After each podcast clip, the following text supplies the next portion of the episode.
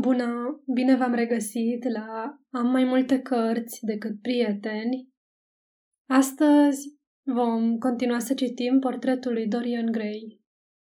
Capitolul 17 O săptămână mai târziu, Dorian Gray stătea în sera de la Selby Royal, discutând cu drăgălașa ducesă de Monmouth, care, împreună cu soțul ei, un bărbat de 60 de ani, cam hodorogit, se numărau printre invitați.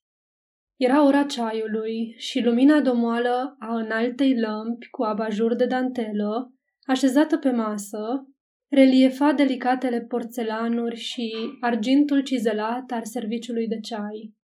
Ducesa oficia ritualul. Mâinile ei albe se mișcau elegant printre cești și buzele ei, pline, roșii, zâmbiau la ceva ce-i șoptise Dorian. Lordul Henry zăcea tolănit într-un fotoliu de răchită, acoperit cu o husă de mătase și îi urmărea. Pe un divan de culoarea piersicii ședea Lady Narborough, prefăcându-se a fi interesată de polilogia ducelui despre ultimul gândac brazilian pe care l adăugase la colecția lui. Trei tineri, îmbrăcați în smokinguri bine croite, serveau doamnelor prăjiturile care însoțeau ceaiul. Grupul de invitați era alcătuit din 12 persoane și a doua zi urmau să mai sosească și alți oaspeți.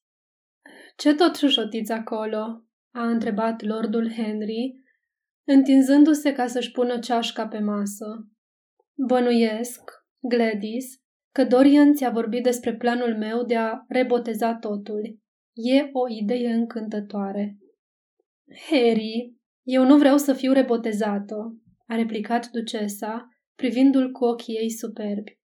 Sunt perfect satisfăcută de numele meu și sunt convinsă că și domnul Gray e satisfăcut de numele lui.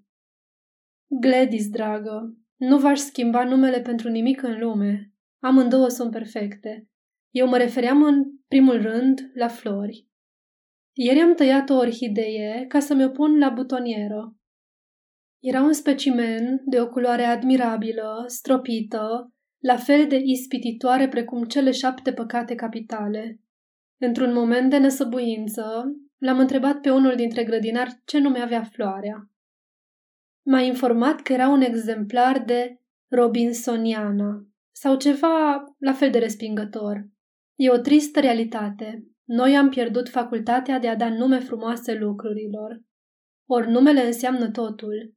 Pe mine nu mă irită niciodată acțiunile oamenilor. Mă irită doar cuvintele. Ăsta e motivul pentru care detest realismul vulgar în literatură. Omul care numește lucrurile direct, adică spune despre o sapă că e o sapă, merită să fie trimis la sapă. E singurul lucru care îi se potrivește. Și atunci, cum ar trebui să te numim pe tine, Harry? a întrebat ducesa. Numele lui e Prințul Paradox, a răspuns Dorian. Îl recunosc pe loc, a exclamat ducesa. Nici nu vreau să aud, a protestat lordul Henry râzând. De o etichetă nu pot scăpa niciodată. Refuz titlul. Prinții nu au voie să abdice, a sunat avertismentul de pe buzele frumoasei. Deci vrei să-mi apăr tronul? Da. Eu proclam adevărurile de mâine. Prefer amăgirile de azi. Gladys, mă dezarmezi, a răspuns lordul, adoptând atitudinea ei îndărătnică. Te dezarmezi doar de scut, nu și de lance, Harry. Niciodată nu mă războiesc cu frumusețea, i-a răspuns cu o mișcare a mâinii. Asta e greșeala ta, Harry, crede-mă. Prețuiești mult prea mult frumusețea. Cum poți spune așa ceva? Admit că, după părerea mea, e mai bine să fii frumos decât bun. Pe de altă parte, sunt oricând gata să recunosc că e preferabil să fii bun decât urât. Așadar, urățenia e unul dintre cele șapte păcate capitale? Cum rămâne cu comparația ta cu orhidea? Urățenia este una dintre cele șapte virtuți capitale, Gladys. Tu, ca o vrajnică membră Torii, nu trebuie să le subestimezi. Beria, Biblia și cele șapte virtuți capitale au făcut din Anglia noastră ceea ce este. Nu-ți place țara noastră? Trăiesc în ea. ca să o poți satiriza cât mai bine. Ai dori să-mi însușesc verdictul Europei asupra Angliei? Ce se spune despre noi? Că Tartuf e emigrat în Anglia și și-a deschis o provălie. Asta îți aparține, Harry. Ți-o ofer ție. N-aș putea o folosi. E prea adevărată. Nu trebuie să te temi. Compatrioții noștri nu se recunosc niciodată într-o descriere. Sunt practici. Mai curând viclen decât practici. Când își fac bilanțul, cântăresc în talerele balanței prostia cu bogăția și viciul cu ipocrizia. Și totuși, am realizat lucruri mărețe. Lucrurile mărețe ne-au fost impuse fără voia noastră, Gladys. Dar le-am purtat povara. Numai până la bursă. A scuturat din cap. Eu cred în rasa noastră. Reprezintă supraviețuirea celor înfipți cu tupeu. Are capacitate de dezvoltare. Decăderea mă fascinează mult mai mult. Și ce iarta? O maladie. Dragostea? O iluzie. Religia? Un substitut monden pentru credință. Ești un sceptic. Nici gând. Scepticismul e primul pas spre credință. Ce ești tu? A defini înseamnă a limita. Dă-mi un fir. Firele se rup. Te rătăci în labirint. Mă derutezi. Hai să vorbim despre altceva.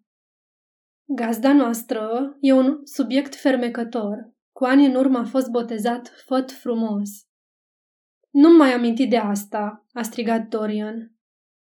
Amfitrionul nostru e cam răutăcios în seara asta, a răspuns ducesa, roșind ușor. Crede că Monmouth s-a însurat cu mine din motive pur științifice. A considerat că a găsit în mine cel mai pur specimen de fluture moderni. Mă rog, sper că nu o să-mi fi îngace în dumneata, ducesă, a râs Dorian. O, asta o face camerista mea când e supărată pe mine. Și de ce se supără, doamnă ducesă? Pentru motivele cele mai inofensive, domnule Grey, te asigur. De obicei pentru că vin la 9 fără 10 și îi spun că trebuie să fiu gata îmbrăcată până la 8 și jumătate. Ce lipsă de înțelegere! Ar trebui să-i dai preaviz. Nu cutez, domnule Grey, pentru că ea îmi inventează pălăriile. Îți amintești de pălăria pe care am purtat-o la garden party dat de Lady Hilston? Nu-ți amintești, dar e drăguț din partea domitale să pretinzi că da. Ei bine, ea mi-a făcut-o din nimic. Toate pălăriile frumoase sunt făcute din nimic. Ca și toate reputațiile frumoase, Gladys, a intervenit lordul Henry. Orice efect interesant pe care îl produce cineva îi aduce pe loc un dușman. Ca să fii popular, trebuie să fii o mediocritate. Nu și în ce privește femeile, a ripostat ducesa, scuturând din cap. Or, femeile guvernează lumea.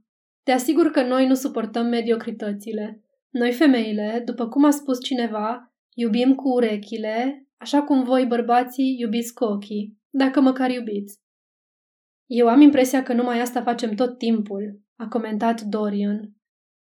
Ah, domnule Gray, înseamnă că niciodată nu iubiți cu adevărat, a răspuns ducesa cu amărăciune stimulată. Draga mea Gladys, cum poți afirma așa ceva? a protestat lordul Henry. Dragostea romantică trăiește prin repetare și repetarea convertește apetitul în artă. De altfel, de fiecare dată când te îndrăgostești este pentru prima oară. Faptul că obiectul dragostei e mereu altul nu alterează unicitatea pasiunii, nu face decât să o intensifice. În viață nu putem avea, în cel mai bun caz, decât o singură mare experiență. Dar secretul vieții este să produci acea experiență cât mai des posibil. Chiar și dacă te-a rănit, Harry. Mai cu seamă dacă te-a rănit. Ducesa s-a răsucit în scaun și s-a uitat la Dorian Gray cu o ciudată expresie în priviri. Dumneata ce părere ai, domnule Gray?" Le-a întrebat. Dorian a șovăit o clipă, pe urmă și-a lăsat capul pe spate și a râs. Eu sunt întotdeauna de acord cu Harry, ducesă. Chiar când nu are dreptate? Harry are întotdeauna dreptate, ducesă. Și filozofia lui te face fericit? Eu n-am căutat niciodată fericirea. Cine are nevoie de fericire? Eu nu caut decât plăcerea. Și ai găsit-o, domnule Gray?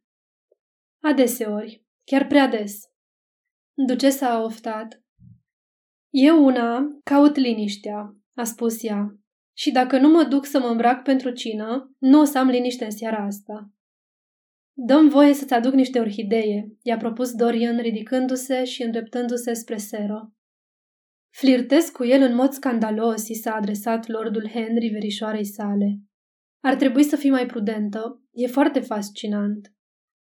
Dacă n-ar fi, n-ar exista bătălie pe el. Deci grecii se luptă cu grecii? Eu sunt de partea troienilor. S-au luptat pentru o femeie. Și au fost înfrânți. Există și lucruri mai rele decât prizonieratul. Galopez cu frâul liber. Ritmul dă viață, a ripostat ea. Diseară o să-mi notez replica asta în jurnalul meu. Ce anume? Că un copil care s-a ars iubește focul. Eu nici măcar nu m-am pârlit. Aripile mele sunt neatinse. Pentru că le folosești la orice în afară de zbor. Curajul a trecut de la bărbați la femei. E o experiență nouă pentru noi. Ai o rivală. Pe cine? Lordul Henry a râs. Pe Lady Narborough, a șoptit el. Pur și simplu îl adoră. Îmi creez aprehensiuni. Apelul la antichitate e fatal pentru noi, romanticele. Romantice, dețit toate metodele științei. Bărbații ni le-au predat, dar nu vi le-au explicat. Ne-au privit doar ca sex, l-a provocat ea. Sfinx fără secrete. S-a uitat la el zâmbind. Ce mult întârzie domnul Gray, hai să ne ducem să-l ajutăm. Încă nu i-am spus ce culoare are rochia mea. Ah, trebuie să-ți asortezi rochia după florile lui Gladys. Ar însemna o capitulare prematură. Arta romantică începe cu punctul ei culminant. Trebuie să-mi las o portiță de scăpare pentru retragere. Așa cum procedau parții? Parții s-au adăpostit în deșert, eu n-aș face-o. Femeile nu au întotdeauna de ales, a răspuns lordul Henry, dar chiar în clipa aceea s-a auzit din partea mai îndepărtată a serei un geamăt înăbușit și zgomotul surd al unei căderi grele. Toată lumea a sărit în picioare. Ducesa a rămas împietrită de groază.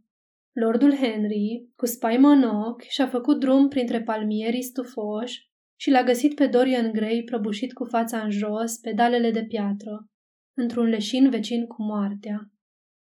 A fost imediat transportat în salonul albastru și culcat pe o canapea. În scurt timp și-a revenit și s-a uitat în jur cu o expresie mirată. Ce s-a întâmplat?" Ah, îmi aduc aminte. Harry, aici sunt în siguranță?" A început să tremure. Dragul meu, Dorian, pur și simplu ai leșinat. asta e tot. Probabil că te-ai extenuat. Ai face mai bine să nu cobori la cină. O să-ți țin eu locul.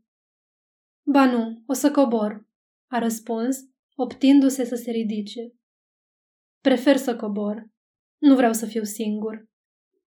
S-a dus în camera lui și s-a îmbrăcat. S-a așezat la masă, afișând o veselie nebună, forțată, dar din când în când îl străbătea un fior de groază la amintirea faptului că văzuse, lipită de geamul serei ca o batistă albă, fața lui James Wayne, care îl urmărea.